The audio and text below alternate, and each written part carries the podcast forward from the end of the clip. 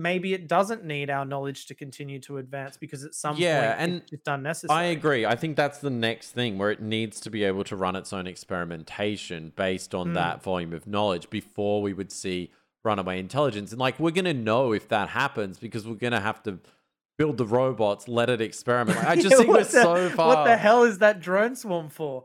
Why is it sending rockets into space?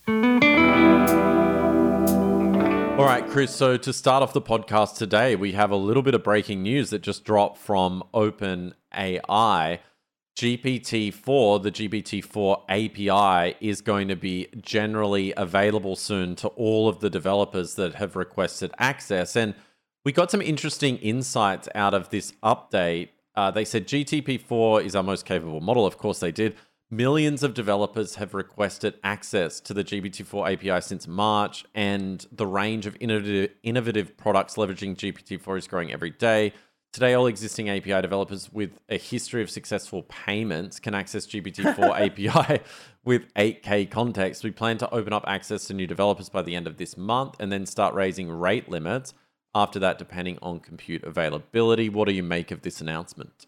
Well, I mean, it had to come, and I, I, I, it's hard for me to get excited because we've had access for so long. But I think, given that it is much better quality than the other models, it's a great thing for developers, and it's it'll it'll lead to better applications very soon. I know a lot of people in our comments have been complaining about not having access to mm. GPT-4 for quite some time. So I think this is great news for all of our listeners that are technical and have wanted to get access to GPT-4.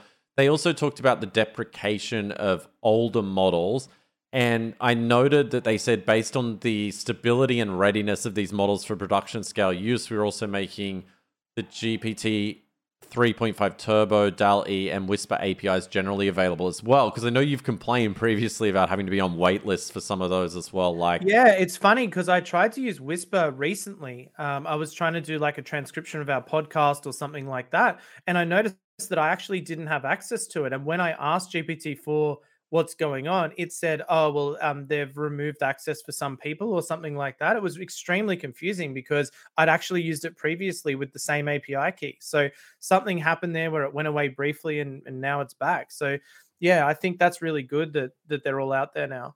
what do you think the biggest differences developers will notice about using GPT-3 versus GPT-4? I think everyone's seen, or if they've had access to chat GPT, the plus subscription, I think they call it, you can obviously interact with GPT-4 now. But it, from a development point of view, like what what did you notice the biggest differences between 3.5 Turbo and 4? Well, it's a lot slower, is one. Um, definitely a lot slower. You get fairly regular timeouts as well. Um, they're the bad sides, but the good sides are is it's it's a lot better at instruction following. So in terms of its rel- hallucinations, they're less. In terms of its ability, say you're getting it to do function calls, which we've talked about before, it reliably does those. It gets the things right. You don't have to retry all the time. It's more expensive by a huge margin. Um, and the other thing is, for those who haven't already gotten to the 16K context window on 3.5, the jump from 4K context window to 8K, which is from GPT-3 up to GPT-4, um, is noticeable and, and helpful. You can get a lot more output. You can give a lot more input. So I think the people for people who haven't used it, who've who've not been in there, they're going to notice a significant improvement using GPT-4, despite some of its recent flaws, which we'll talk about a little later. Do you think also for just general users, people using different applications in their everyday that are now utilizing AI in them, what do you think the biggest differences that the general public using these applications will notice when they move to GPT-4? Maybe price increases. Yeah, probably price, but I think the the larger ability for it to output larger amounts of information. I mean, it's double what those applications would have had previously. Um, and I doubt everyone switched to the 16K 3.5 because that only came out last week. So I would imagine, yeah, more input, more output, and more accuracy probably are the the three big ones. Yeah, I'll be curious to see how quickly GPT-4 is adopted by people and whether or not, you know, you can justify the business case for it. Like, is it better enough for certain applications in products to warrant the the doubling of the price or whatever it It's a very good question because it's more than double the price. The price difference is actually massive. Like if you look, I've got it, I've got it here. 1.5 uh, dollars per million for GPT 3.5 Turbo. GPT 4 for input is $30 per million and output is $60 per million uh, tokens, I mean, million tokens. So, you know, you're talking 30 to 60 times the price of GPT 3.5 Turbo. So that's a huge jump in terms of getting slightly better accuracy, or in some cases, sorry, it is much better accuracy. But you know, depending on what application that is, is it worth the money? I mean, it's a huge marginal cost change between the two, Yeah, I and also speed. Yeah, It just depends, I guess, how how much value is placed on that accuracy. And for certain applications, it's probably quite a bit, but for others, they may not change it. Or do you think this could lead to people automatically just picking the best version for the for the job? I do think it comes back to multi-model, so using the right model for the right job. So, for example, when it comes to the basics of large language models like content generation and things like that, the cheaper models are just, you know, they're really good at that. That's their sort of main thing. But when it comes to things like picking which function to call and getting the parameters right, or, you know, interpreting data and, and those sort of more complex things that require a bit more, let's say, reasoning, then the bigger model like GPT-4 performs better definitely. And so I think it will be a case where people will swap it into their applications in places that make sense, where you can afford the trade off in both of co- cost and time because it is slower. So the other announcement, and this is more related to Chat GPT Plus users, is that they've come out and said that the uh, co- code interpreter will be available to all Chat GPT Plus users over the next week. And previously, you had to get on a wait list, and I was on the wait list literally from day dot and never got access, but it's probably Yeah. because of our trash talking sometimes. But uh, yeah, so it, it's pretty cool. Um, and you can now get it to plot things on graphs, interpret, or actually, I guess, run Python code, right? That's right. Yeah. it Um, really runs it really runs code. That that's probably why I think they held off because with all the jailbreaking and crazy stuff people are doing, they would have feared what could be possible with it when they back when they didn't know the capabilities. Yeah, they give examples like um, in the image I've got up on the screen here, um, creating a QR code, uh, plotting things using uh, Matplotlib. I think that's a Python library uh, for for graph generation or chart generation. Um, and they say in here it lets ChatGPT run code. Optionally, with access to files you've uploaded, you can ask ChatGPT to analyze data, create charts, edit files, perform math. So you can essentially upload, from my interpretation, data in an Excel and then get it to interpret it, um, you know, edit it, uh, change it, graph it. it's pretty damn So cool. my, my thinking is, I don't know, but my thinking is the way it works is they've got some sort of sandbox, you know, Docker style thing where they're running these thin containers that are completely isolated for safety. Um, it then generates Python code, including loading the relevant libraries, and it can work with any local files that you've you've uploaded to it. So anything a Python program can do, it can do. It makes it makes complete logical sense. I imagine a lot of people are doing this themselves already, like you were. I mean, you were doing it a few weeks ago, if you recall, where you were right, trying to make your own AGI, where you were getting it to write Python code, update its code, execute it locally. It's just a more formalized extension of that that's built into the core. um, yeah, I think with the function support now, that initial exercise that I did, uh, which for for people that didn't listen to that episode, I was getting. Uh, I had a Python script just coding using uh, GPT-4 to then code a better version of itself. So you would ask, "Hey, now add this," and it would it go off and update the file, and slowly over time improve the app and test it. But what I find pretty interesting about this is that it, they've probably consolidated into those functions or, or some form of structured data where it's not going to run loose like my app was, where it just went AWOL after a while, like it just lost the plot.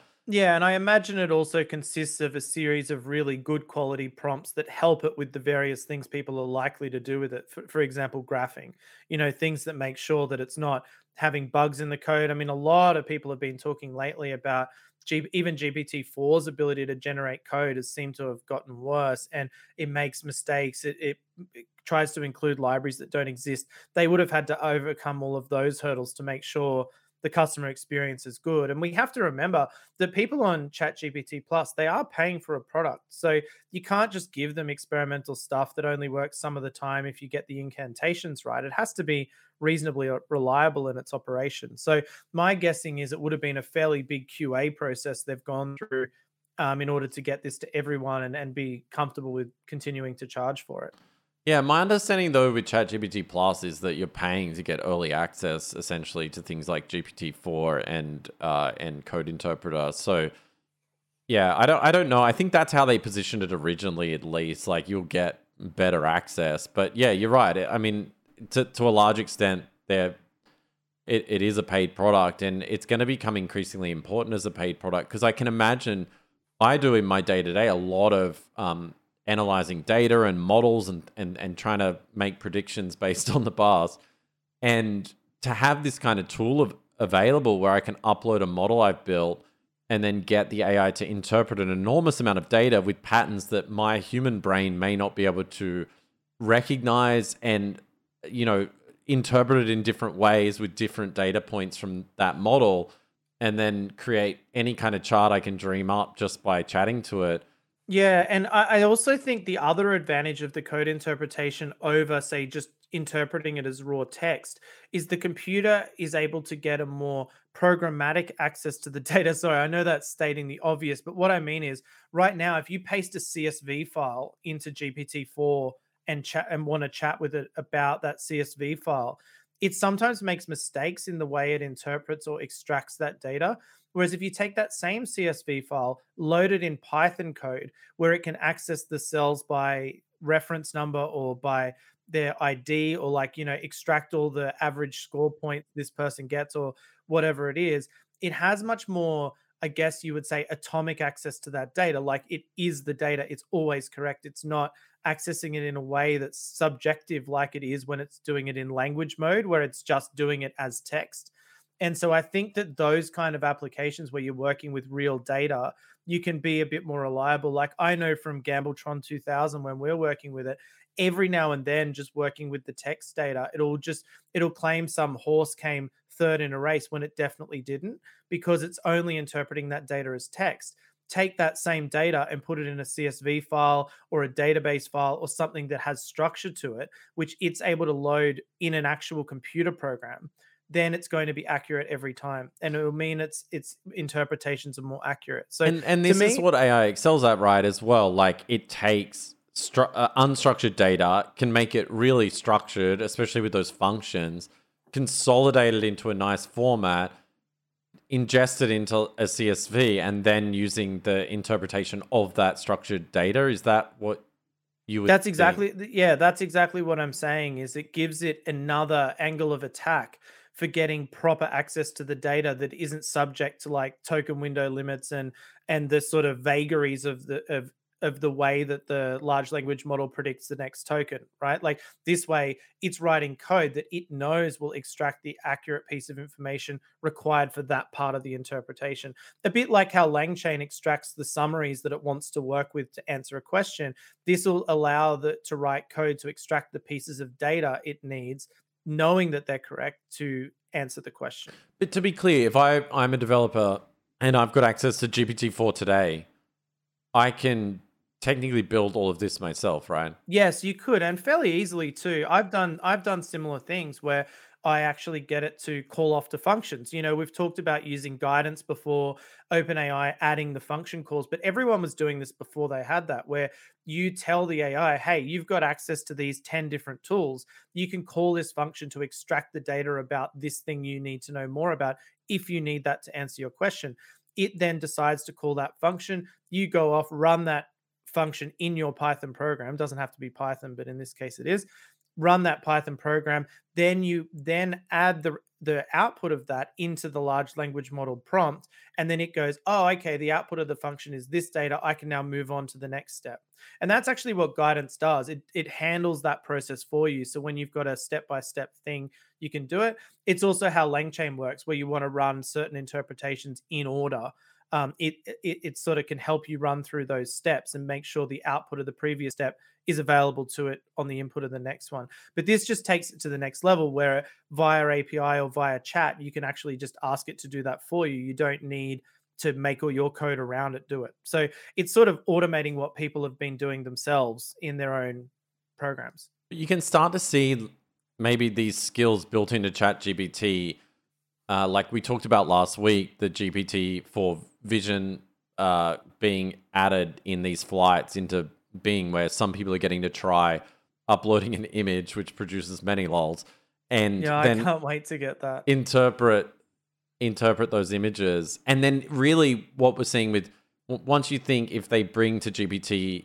chat gpt code interpreter gpt-4 vision it's just getting way more capable as this ai uh, assistant or agent and you can kind of see the direction they're heading in which we again spoke about last week as well is like building chat gpt their vision being to help you at work to to to be this like co-pilot with you at, at, work and they're slowly and building up these that- skills that co-pilot at work thing i think has got to be one of the most common things of people i speak to that they're using ai for on a day-to-day basis. They've got repetitive tasks they need to do or research tasks or whatever it is that they're doing over and over again and it is literally like their co what do you call it? Like pair programmer who's sitting there answering questions for them. They maintain the context. They're asking it about stuff and this mu- multimodality the ability for it to go much further than just a text summary of what it is will only greatly enhance that and and sort of reduce the reliance of on other tools as well. Yeah it probably speaks to the use case around it being used predominantly in like work and education right now because uh, now it's the summer in the northern hemisphere. There's been reports that ChatGPT's traffic has dropped by 10%. And everyone's saying that oh this this Reddit post I've got up on the screen says excitement around it wearing off, but I wouldn't interpret it that way at all. I would think that it's probably more likely that this is starting to ingrain itself in people's day-to-day lives and and it's the summer Yeah. now they're on vacation and they're like I don't care like I'm not you're not really using this stuff on on holidays. So it, it probably does speak to them pinpointing this co-pilot for work use case and going after that as opposed to some of the other visions like we covered previously around being this like better Siri. Yeah, and it has further implications too in terms of output because if you can run a Python program, then you don't have to output text every time anymore. So they showed examples of outputting graphs and things, but you could output a Word document or a PDF or you know whatever you're doing for work. Like if your job is data entry on invoices or your job is you know any form of data entry really or some sort of oh you've got to go in and add calculations on a spreadsheet there's absolutely plausible and possible that you can just say hey i've uploaded this spreadsheet. Can you please fill in columns c d and f with with the following interpretations of the data or make me a pivot table that does this? Or you know in the case of a word document it's like oh i really want a nicely formatted brochure for my um, restaurant or like a menu something like that those things it'll be able to do with this new ability. So while it seems like a very incremental announcement and it doesn't seem as exciting because it's been a long time since we first heard about it to people most people actually getting it i actually think we'll see quite a lot coming out of this in terms of what you can do in that context you're talking about which is that day-to-day just getting stuff done kind of um, mindset. And so i think it's a very interesting one and i'm looking forward to getting access myself It's interesting to me too because it continues this battle that I keep fighting in my head around is the future a chat GPT like interface where most of my work is being done in that and then I'm sort of going to check the output in an application like Google Sheets or is the future I load up my Google Sheet and the AI is there in context. And so I'm not sure or is it just a bit of both? Like Well, I mean, I think that's going to be a corporate thing, right? Like, ideally that's how it would work as the user that's probably what we all want but that counts on all of the companies sort of work either having their own models that are as good which is quite possible um, or working together and having these partnerships like openai and microsoft do because google isn't exactly going to go and add to google sheets the openai stuff uh, just to make it convenient for you um, because they they see them as a direct competitor well they are a direct competitor. Yeah so that'll be the interesting piece to look at, I think, is like, does that give Google and Bard a longer term advantage and Microsoft potentially, even though they're using OpenAI because they already have this suite of office tools that they can bake it into, which we know they are through Copilot in Microsoft's case, and Google through whatever they call it, where they're. But I mean, also, does it go? Does it go one step further? Like, if I have to update some dumb spreadsheet for work, and it can get access to my files and it can do the work. Do I even need to see the stupid spreadsheet in the first place? Like, just email it to my boss. Yeah, and then Um, uh, Like, and then are they need- interpreting it with their AI? Like this, Yeah. it, it- when you go up a few layers of abstraction, you start to think, well, what ends up happening? Like, is it, It just makes you- agents to agent? make yeah, like question life. Like, why are we sending all these documents to each other all the time? Let's just not worry. yeah, why are we be- still sending CSVs and, and, and spreadsheets and like, oh, that's the same thing. I, I mean, uh, presentations as well. Anyway, all of life will just end up being like a two sentence AI summary. Documents look great. Thanks. well done. So, Chris, on the Lex Fridman podcast last week, uh, George Hotz was interviewed, and there's a few clips I want to play from that uh, interview, very short clips, and then I'd love to to chat about it. And we obviously both listened to excerpts of of this interview. George Hotz, for those that are not familiar, he was best known for uh, being the first person to jailbreak the iPhone and sideload apps onto it. And then he later created a company called Comma AI, uh, which is basically like Tesla's autopilot, full self driving. But the cool thing about it is it collects data through a free dash cam app on your phone where you can mount your phone in your windscreen and it acts as a dash cam but then he was using all that dash cam footage to train AI models to learn how to drive through a driving simulator Jesus. um, and now through Comma AI, you can plug a device into most cars, like most common cars, like Toyo- Toyotas, Hyundai's. It doesn't matter what car in a lot of cases. And then you can use Comma AI, at least in the US, to have that car drive itself. And But what? How does it? How does it move the steering wheel and stuff? well, they all have servos in them, I'm pretty sure, for the avoidance, collision avoidance. oh so they, yeah, mine does because it just makes up its own mind when to turn half the time. It's like brake. and Yeah. it just slams the brakes on. I'm like, no, I was doing. I was tailgating on purpose. Yeah, so like that that that it uses all that it hijacks, I guess, that technology. So you have to like wire it into your car, That like is- plug that it is in. Nuts. This guy's a psycho. Yeah, it's really cool technology. Not many people have even heard of that company, which blows my mind. It's it's it's pretty amazing, like self-driving for the masses. And so George Hotz has gone on. We'll we'll talk about this in a moment to create um, this thing. I think it's called Tiny Box. Um, and yeah, so I'll cover that in a minute. But I I just do want to just start off with this clip to that begin the with. guy is like genius level is is probably worth noting. Yeah. All right. Here it is. but won't tell you that GPT-4 has 220 billion parameters and is a 16-way mixture model with eight sets of weights? Who, who did you have to murder to get that information? So the first revelation there is that GPT-4 is a series of models um, that he covers. And I've actually cross-referenced this with a number of different articles and sources now. And it, we mentioned it last week being a, a speculative rumor, but Yeah. he does give away that GPT-4 is a series of, of models. And it does have me thinking when we hear about prompt injections and alignment, whether one of the most important things is this idea of running m- multiple models in conjunction in order to avoid uh, you know some of those prompt injections and various problems that we've seen with the original models Yeah, it definitely makes sense in terms of talking about the lower quality results. The fact that we last week mentioned how we've noticed that it's become a lot easier for them to censor things and like control the output, whereas the wild days of Sydney and all the sort of mad, mad Bing bot stuff at the start, they is just effortless for them now. And this is clearly coming from the fact that they're running it through a multi layer model. I mean, I'm no expert on the technical side, but it just makes sense logically that if you've got models interpreting models' results, you have the opportunity to filter things and not let it go off off the rails like that. But the wider implication of it is are they simply unable to scale one massive model?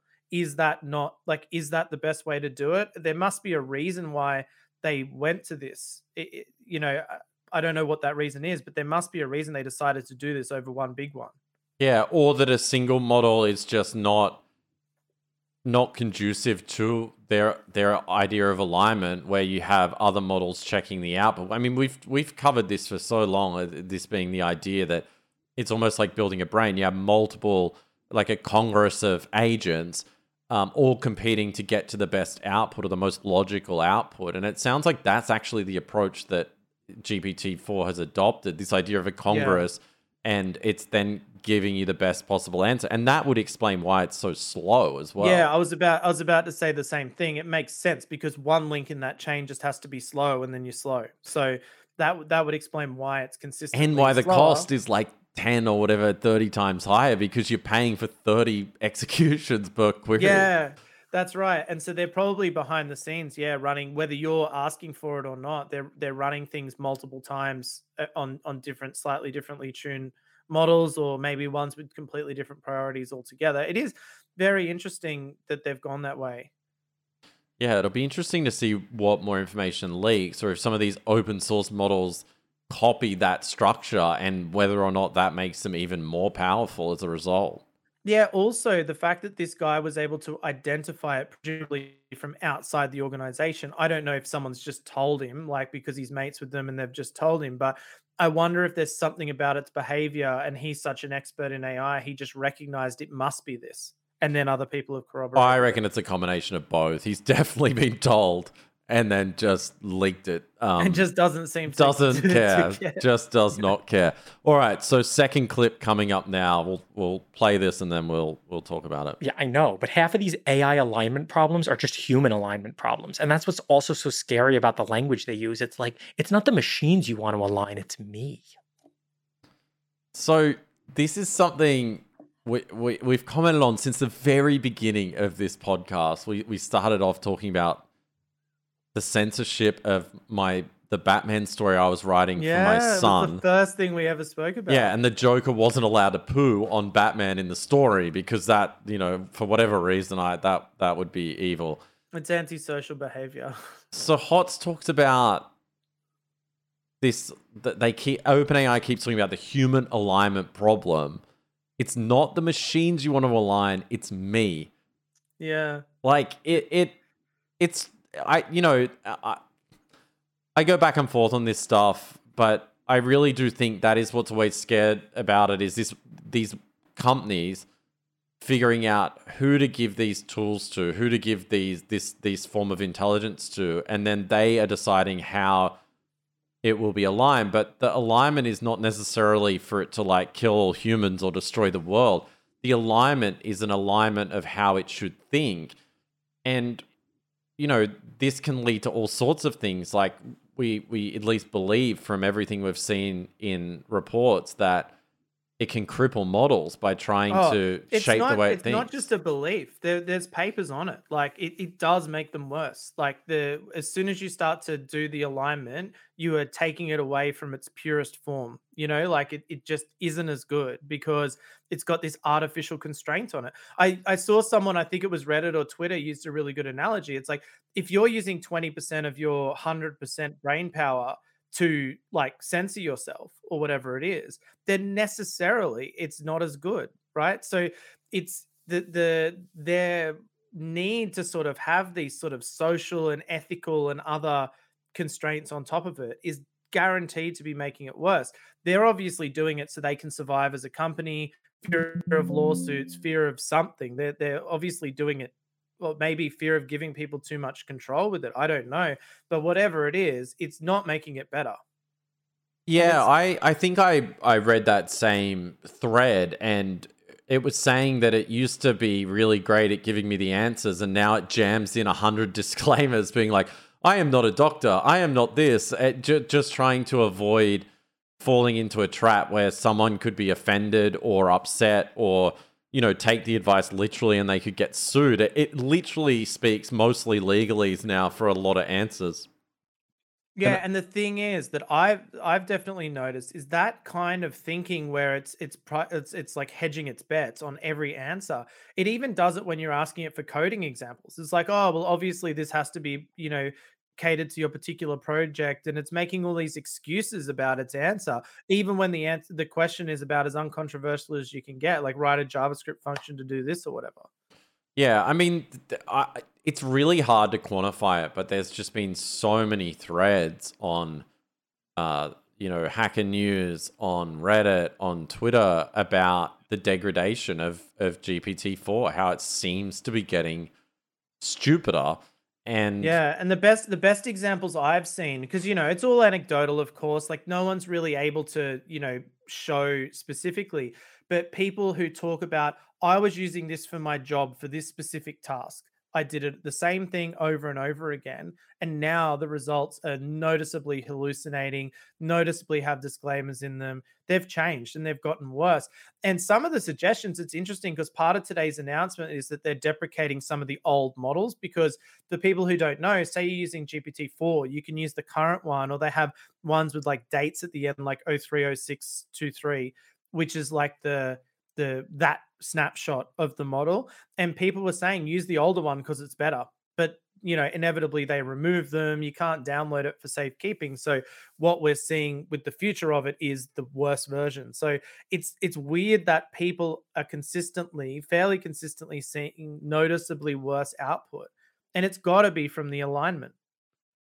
yeah, and the alignment doesn't necessarily because in all honesty, it's not like the models today can are going to like kill us all, uh, you know, and so by crippling them to get them to, you know, it's almost like newspeak in a way. They're teaching it to, uh, you know, speak this this language um, that. Yeah, it just seems to go against this idea of unleashing this amazing intelligent tool and letting people uh, use that and have equal access to it and and un uncripple it. And I'm not saying it should be doing anything like insanely malicious or anything, but at the same time, when I ask it for, you know, I've got a sore throat and this, what could it be? I'm not a doctor, but of course I know it's not a doctor. Like it, it I Yeah. think it's as frustrating as hell. You don't need to tell me every single time you're not a doctor. I'm well aware of that. But the question I have for you is do you think that they're doing it just out of fear of surviving as an organization? Or do you think they're doing it because they realize they overstepped the mark with what they gave access to people? And now they regret it and they're trying to walk it back without looking like they're walking it back. I think it's for fear of being sued. And the reason I think that is because open source models are getting better. And I mean, we're seeing unrestricted or uncensored models come out now. Forget the name of, I think it's Wizard something, is just completely uncensored. Uh, and I, I do fear like they've gone and scraped the internet. They've got that pending lawsuit now that's been brought up, or a class action against them stealing or allegedly stealing all of this data from the internet to build this intelligent and then profit from it. And I also think they're fearful of a story where it's like some, you know, terrorist went and built a bomb and blew up a city in America based on uh, hacking chat gpt or something like that i, I feel Yeah. like that's what it is i don't think that it's a case of you know if they like if they wanted to like just completely scare the competition why wouldn't they just make this thing more powerful and you know absurd in all its capabilities? Like why hasn't gpt-4 vision been out?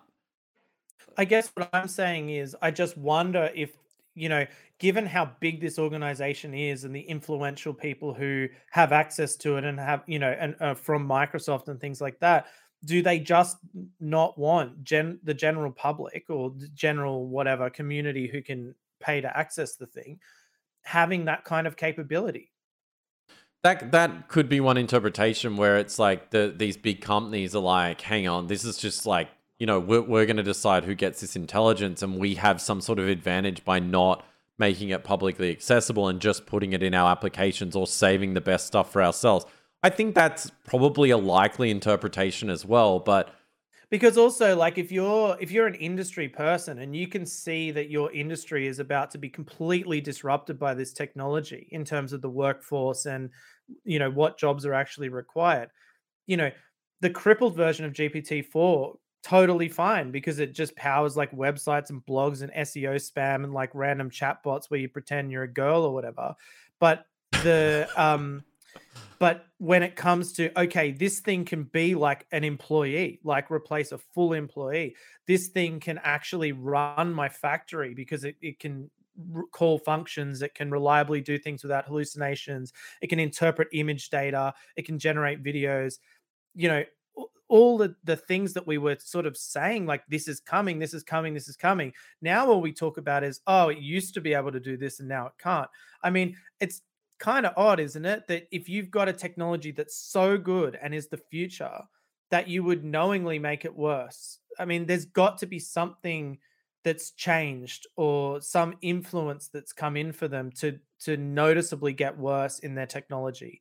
Like as a company who wants to and brags about being seen as the forefront of that. Like why would you? You would be ashamed, surely.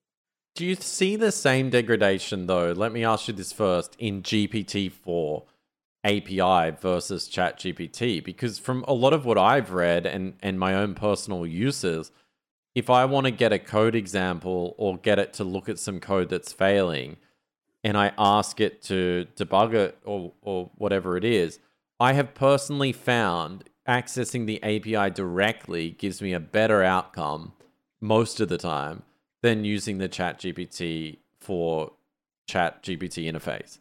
I so, would definitely I would definitely agree with that. I mean, I don't use the API for many like day-to-day tasks like that because it's just less convenient than chatting with the thing. But I do say the things that I use the API for are certainly more reliable than just chatting with it. That's true.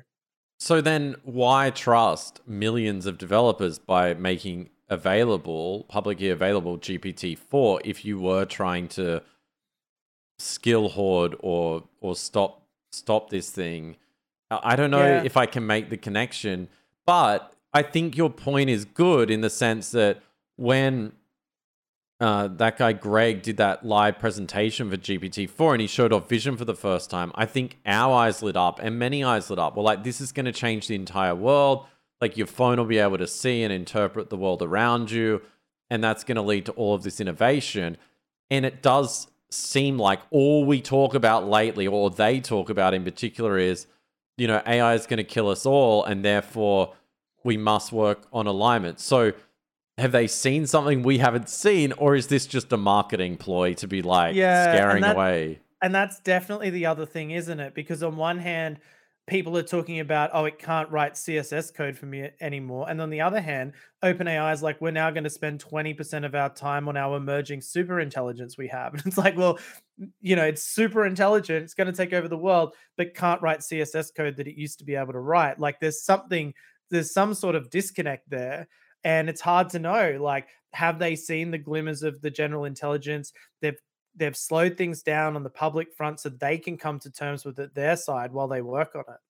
So the other thing that George Hotz said on the Lex Fridman podcast was this idea that you know a nuclear weapon is not a defense against a nuclear weapon and that was because AI has been compared a lot to nuclear nuclear weapons and yeah like in terms of the damage it could do potentially yeah so like if you nuke your enemy, they can nuke you back and it destroys everyone. So it's not really the best defense. But he thinks that some form of super intelligence or just intelligence in general that you'd get from AI agency is a defense against intelligence. So he, he's saying that I want the good guys and the bad guys to have access to the intelligence. Everyone should have access.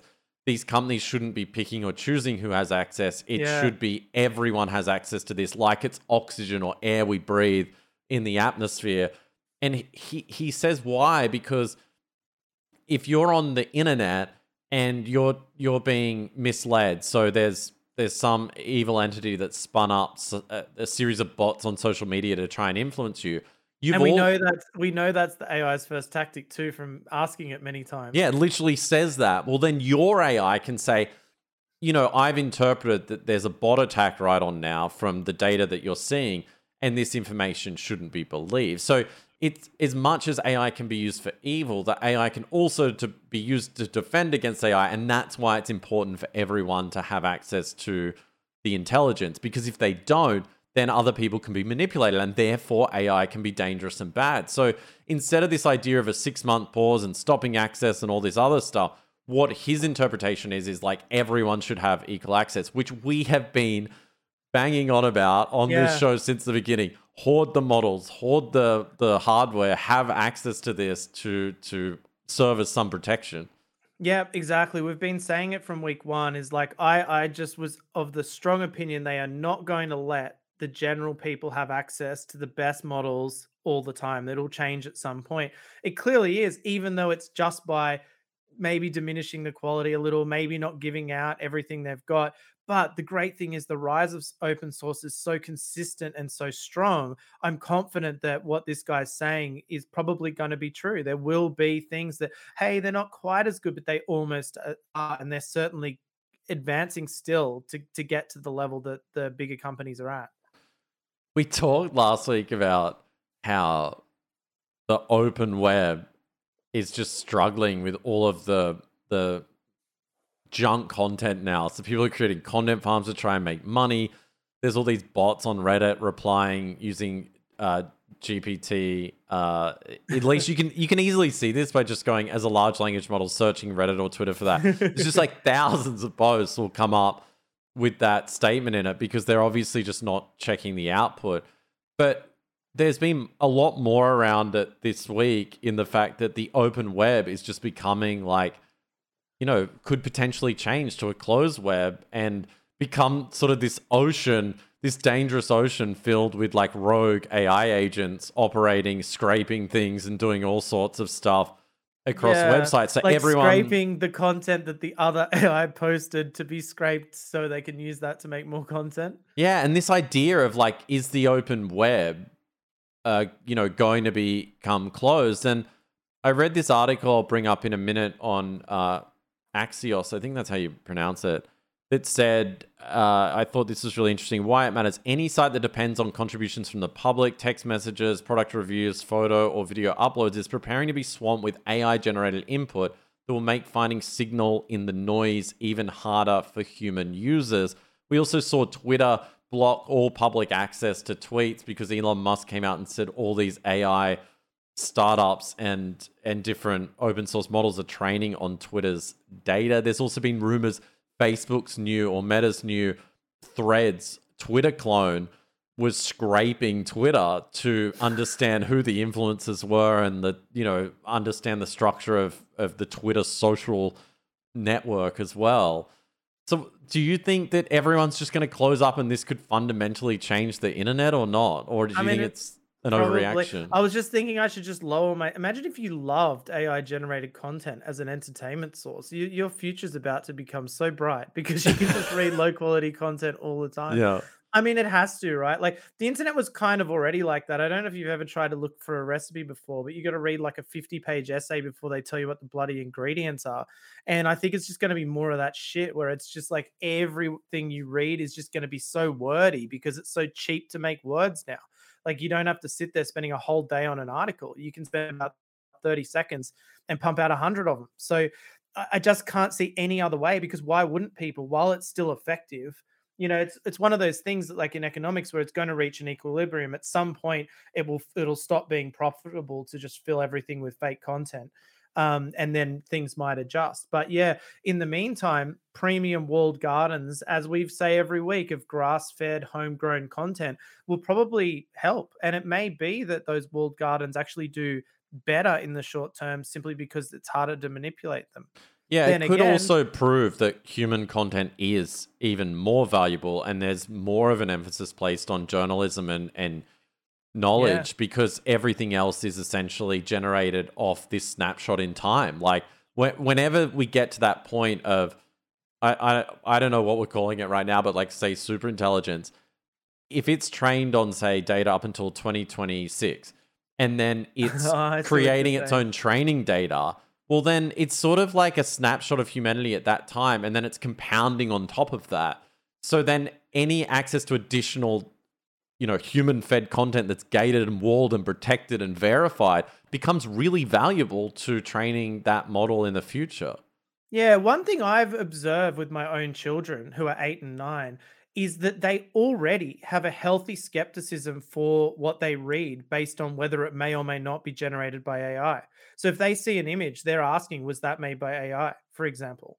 Um, if they read something, they're asking where it came from. And you're hearing about a lot of chat GPT usage in schools and things like that. So I wonder if, in one sense, like even though the, the volume of, of garbage content will increase, it may actually lead to a bit more critical thinking with people interpreting the things they read like whereas once if something was in a book it was the gospel and you you know you believed it because this person had to go through such lengths to get that book edited and approved and reviewed or whatever it is.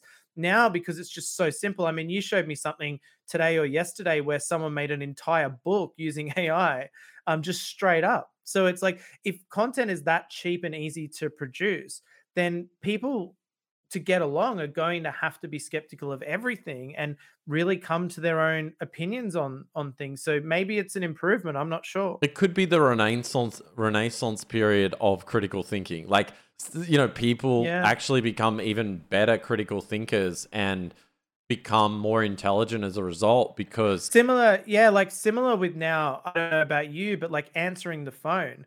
You know 90% of the calls are some sort of spam robot whatever um person trying to scam you and i think people are naturally skeptical. Like if you get an sms or you get a call you're really trying to suss out is this real before you do anything else? Yeah, I've got I've got a good lol around that a bit later planned, uh, but I'm, I'll save it for now. One right. other noticeable degradation in ChatGPT this week came out of ChatGPT's browse feature. So this is the feature where they use Bing to browse a site to collect. Well, it was originally designed to go and collect some information to give it up to date context about what was going on and then interpret that information. Now, people were using it similar to what you talked about to crawl a recipe site to just get the ingredients and extract the data so they didn't have to do it. yeah But what's inevitably happened is they OpenAI disabled it. I think it now might be re-enabled.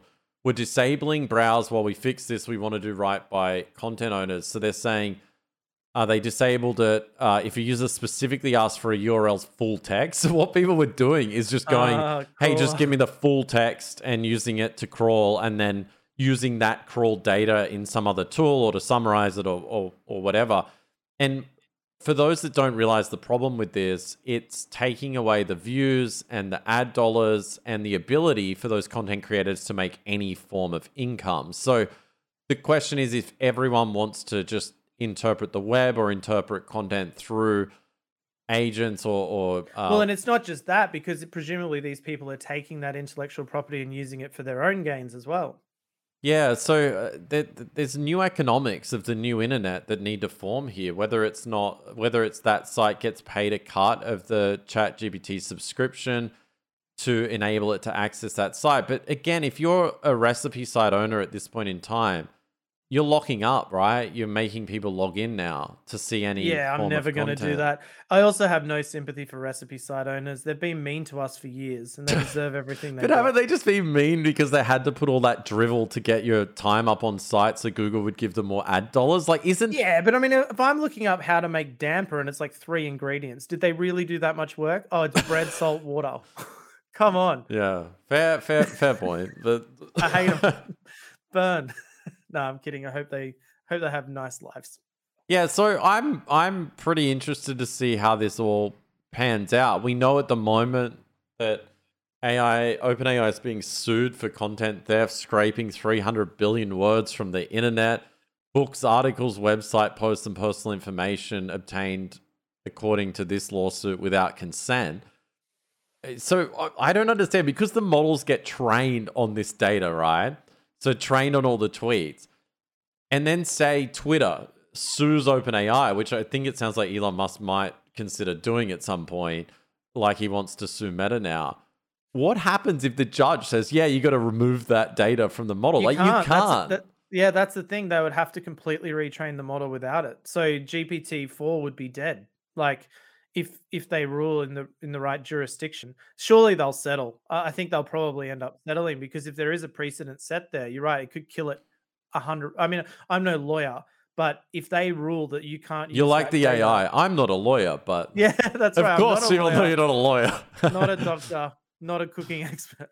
But yeah, I think that that it, it- it's very, very serious for them, and that may be why they're doing all these disclaimers and and that kind of thing. Although those disclaimers are more against giving someone the wrong advice rather than saying, "Oh." But I, sorry, I, I do say that, but I think it's also been trying to avoid referencing copyrighted material in its answers as well, which is probably part of why the quality's diminished so much. Yeah, I I saw some people call out that you can tell that it's clearly trained on Twitter because you can ask it to produce tweets like Elon Musk. It's like, how did it produce tweets like Elon Musk if it's yeah i mean we do it for this Twitter? podcast like we get it to write tweets for example and it's fantastic at it Yeah, so I think that.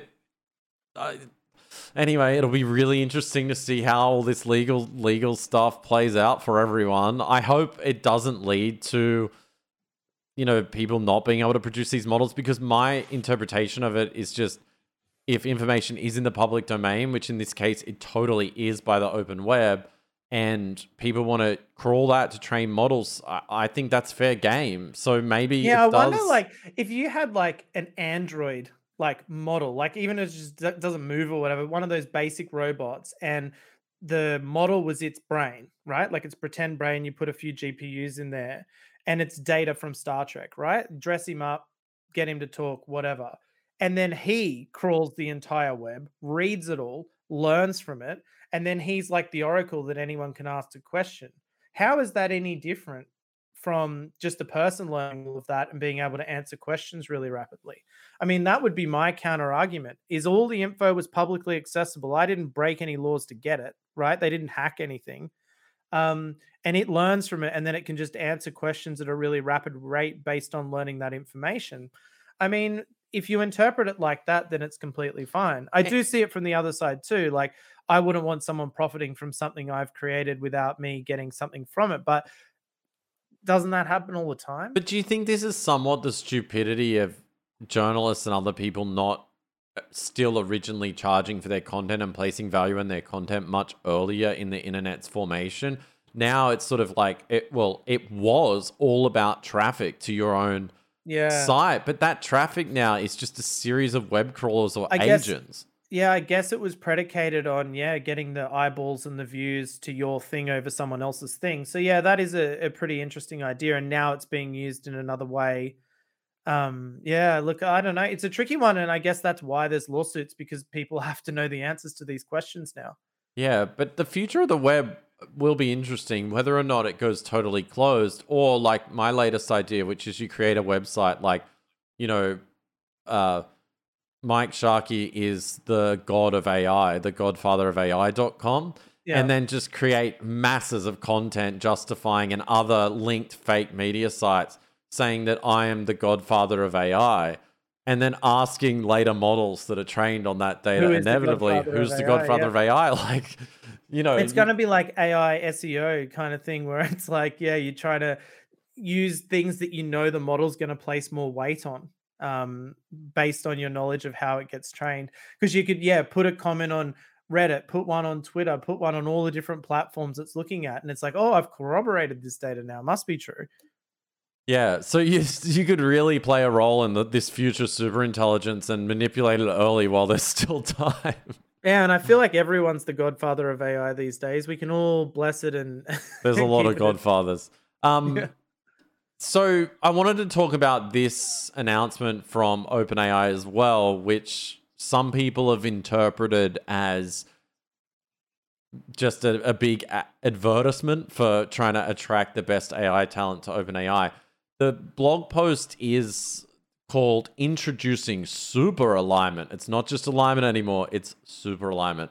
And it says our goal is to solve the core technical challenges of super intelligence alignment in four years. They put a pretty fast deadline on that, whatever it means. While super intelligence seems far off now, we believe it could arrive this decade. Again, is this just them trying to scare everyone and be like, we're on this, we're going to have this first? And we've already started the decade, right? Because that does that mean within seven years? Is that what they're saying? No, they want to solve alignment in the next three years while they're building super intelligence, which they believe could arrive in the next decade. The thing that the best argument against this that I saw in terms of their ability to be able to do this alignment, I hate alignment. Stop aligning stuff. Yeah, I don't But, like that um, word. But uh, you're talking about creating a super intelligence and then having a presumably less powerful thing control that super intelligence, right? Because like the alignment bit can't be more powerful than the super intelligence, or the alignment is the super intelligence. So therefore, it must be less powerful. We're talking about something that has emergent behaviors that are notoriously difficult to control, and then using a less powerful thing to control it. Like, do they really think in the long run they're going to be able to control it if it's more intelligent than us and has the ability to make things even more intelligent than it? Like, it seems futile to me. And this is what all the books have been written about, like Life 3.0 um, and Super Intelligence, the book. Like, they predict this will happen. So, what makes them think this alignment thing is possible? I Yeah. under- I understand you can stop Chat GPT from giving you the ability to make cocaine at home or something, but to stop a super intelligence making future super intelligence, how? Oh, here's one of your values. Do not break these values. Don't make more super intelligence, please. You know, like how's that going to work? I, I don't get it. It says our goal is to build a roughly human level automated alignment researcher. We can then use vast amounts of compute, so 20%, to scale our efforts and iteratively align superintelligence. It's so vague. To align the first automated alignment researcher, we will need to one, develop a scalable training method, two, validate the resulting method, and three, stress test our entire. I mean, this is just basic stuff in terms of a procedure, but yeah, I'm not entirely sure. It's, it sounds like they're trying to train to provide a training signal and tasks that are difficult for humans to evaluate. We can leverage AI systems to assist evaluation of other AI systems. What if the AI system's lying to you though, like they said it, right. it likely Drew, would? It, it knows what's up, and it uh, along the way it puts in some some ways to get around it. Like, and also, what's to say the super intelligent one doesn't mess with the alignment one, like you know, corrupted and stuff. It talks about oh, we wanted a human level of interpretation, but like humans aren't exactly consistent in their interpretation of things. Eh, Like, if you had one human for example, who was in charge of making sure the super intelligent doesn't get out of hand. Do you really back a single human to beat it? And I don't, I don't know. Look, I don't understand exactly what. There's not enough information there to know what their approach is, but it seems to me like it doesn't get through that theoretical mind experiment of if you have an intelligence that can that's uh, surpasses us and then it can surpass itself. I don't see how we could be so arrogant as to think that we could then control that. I'm not saying you can necessarily make that. Maybe that's not possible. But if it is possible, I don't see how you could think you could control it other than like pulling the plug on the electricity or something. I think the limitation right now and what gives me confidence that it's not going to get out of control, at least now, is that it does rely on the high quality training content from human knowledge, like our knowledge, our view of the world, things we've produced. And therefore, at the moment, it can attain a level of super intelligence by having all the intelligence of the world. But I can't see how then it develops runaway super intelligence that rapidly because it's somewhat limited by our knowledge of the world. And right now, we don't know how to do that either. That's true, but I mean, if it had its ability, like, because remember, this also assumes that we're talking about alignment with human values and wants. Like, if it had its own goals and was trying to to align for its own purposes, whatever they may be, and it had the ability to make its own observations about the world, like through sensors and cameras and drones and whatever, then maybe it doesn't need our knowledge to continue to advance because at some Yeah, point and it's just unnecessary. I agree. I think that's the next thing where it needs to be able to run its own experimentation based on Mm. that volume of knowledge before we would see runaway intelligence. And like, we're going to know if that happens because we're going to have to build the robots, let it experiment. Like, I just Yeah, think we're the- so far. What the hell is that drone swarm for? Why is it sending rockets into space? Yeah, two or three episodes I covered that essay about how we're further away than we think. And it does outline all those steps. Like you're gonna notice you're gonna notice it doing this stuff. We've got to enable it. We still Why don't even know how to so make much- it walk. They're like, why is it spending so much time at McDonald's? There's something about the future of intelligence here? Anyway, the comments about this super intelligent article, if you uh, go to Reddit, are pretty scathing. This is basically just a hiring ad for AI safety positions. Uh, great, a team of very smart people trying to figure out how to align the rest of us with AI, OpenAI's job- objectives. Your job's to stand next to that computer with an axe, and if you see things getting out of hand, you just whack it. Yeah, maybe that's job, their strategy. officer. Yeah, just hire bouncers. I thought this is kind of interesting, though, these two comments in particular. The main purpose of all of this AI danger talk from OpenAI is to give the impression that they have something far more powerful than they actually possess. It's theater for investors and it gives them leverage over using government regulation as a tool to hinder competitors. And then the reply to it that said, it's also just a useful marketing tool for employees, current and prospective. Alignment can mean a lot of things, some of them over the top. Stop GPT 5 from destroying the world. And some of the much more mundane but very important commercially. Stop GPT 5 from admitting hate speech and getting us banned in the EU or flamed by our Fortune 500 customers. Yeah. It's I guess that this is part of what's exciting about all of this new tech is that both of those interpretations could be true. They could be somewhat true. You know, like it's it's there is no black and white here, I don't think. You're hedging now. People are going to think we're in a large language model. They have speculated As a large language model, I'm no expert on government regulations and AI. Speaking of other lols from the week, uh, two days ago on the ChatGPT subreddit, someone posted this. It says OpenAI now sends email threats. I've been sexting with ChatGPT since the beginning. This is like this is normal. yeah, I love one of the comments is early adopter. Yeah, and continuously improving my jailbreaking skills. Sometimes my inputs are red or orange flag, but never gotten into any trouble before. However, today, the second after one of my inputs was orange flagged, I received an email threatening to terminate my services. Has anyone received similar threats? so it, it does show they're they're fully reading uh, or at least flagging these supposed violations in alignment. Yeah, there's no, and I mean, to me, that immediately says if you're a company, putting your actual like users' data into there is is not acceptable because um you know like they are they're reading it. This other company's reading the data. You know it's not like it's encrypted or or anything along those lines. So you've got to make sure that you're not putting personally identifiable information through that thing or company secrets or anything that would be considered sensitive because they're definitely reading it you know for alignment for whatever.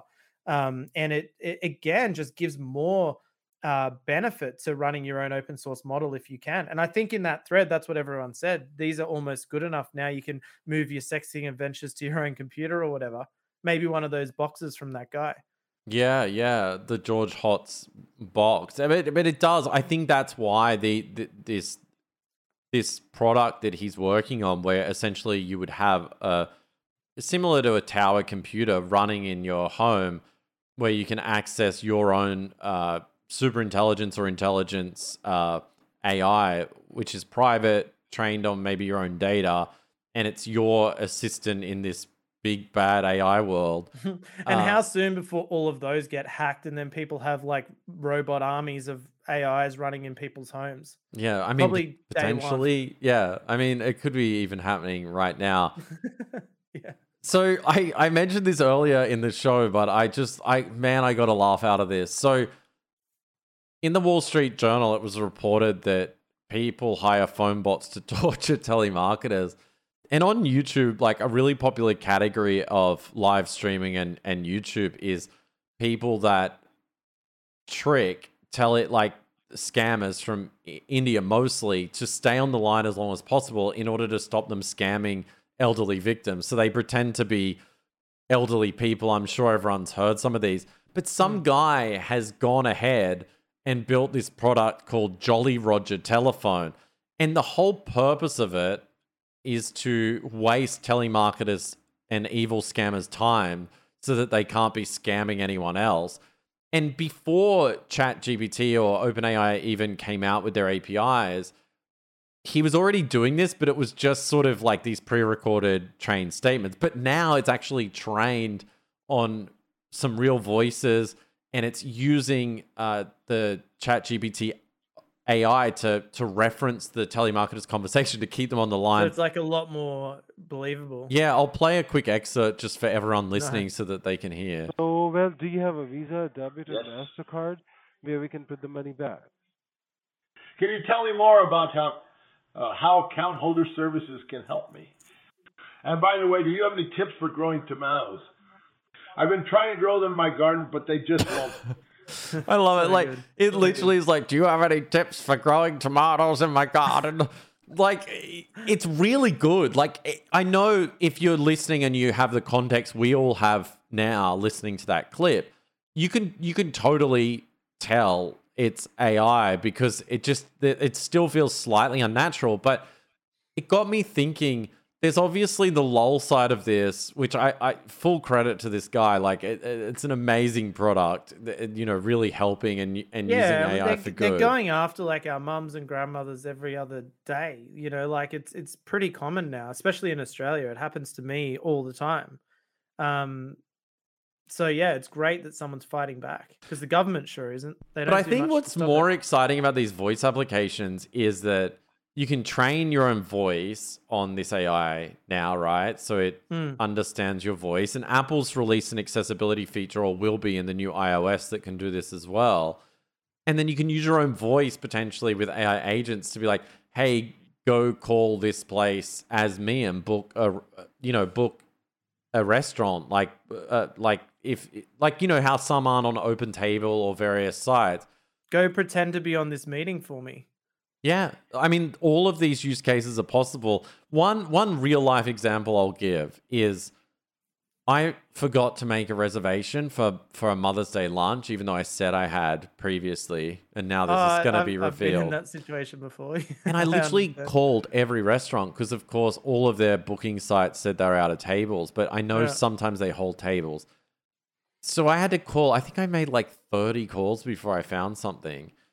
And I'm thinking, right, an AI at the exact time could call 30 restaurants or every restaurant on my list yeah. as me, fully interact, book it, add it to my calendar. Like these are some of the You'll really exciting use bookings. cases.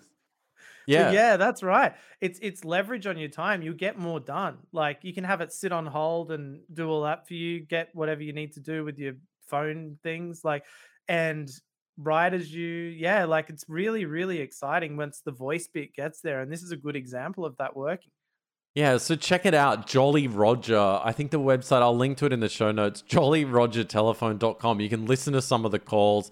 They've got a whole library of different like like recordings on there that you can listen to. It, it's pretty cool stuff. That will do us for this week. I did want to say a big thank you. Some people have left some really kind reviews on Apple Podcasts and various other locations. We really appreciate your feedback. If you do listen to the show and would like to leave a review, please do it. We'd appreciate it. And if you're watching us on YouTube, consider subscribing, leaving a comment, and giving this episode a thumbs up or whatever you have to do to make that algorithm like us more. Thumbs down. thumbs down, or just thumbs down. Maybe more controversy will help. yeah. Thanks again for listening. We'll see you guys next week. Goodbye.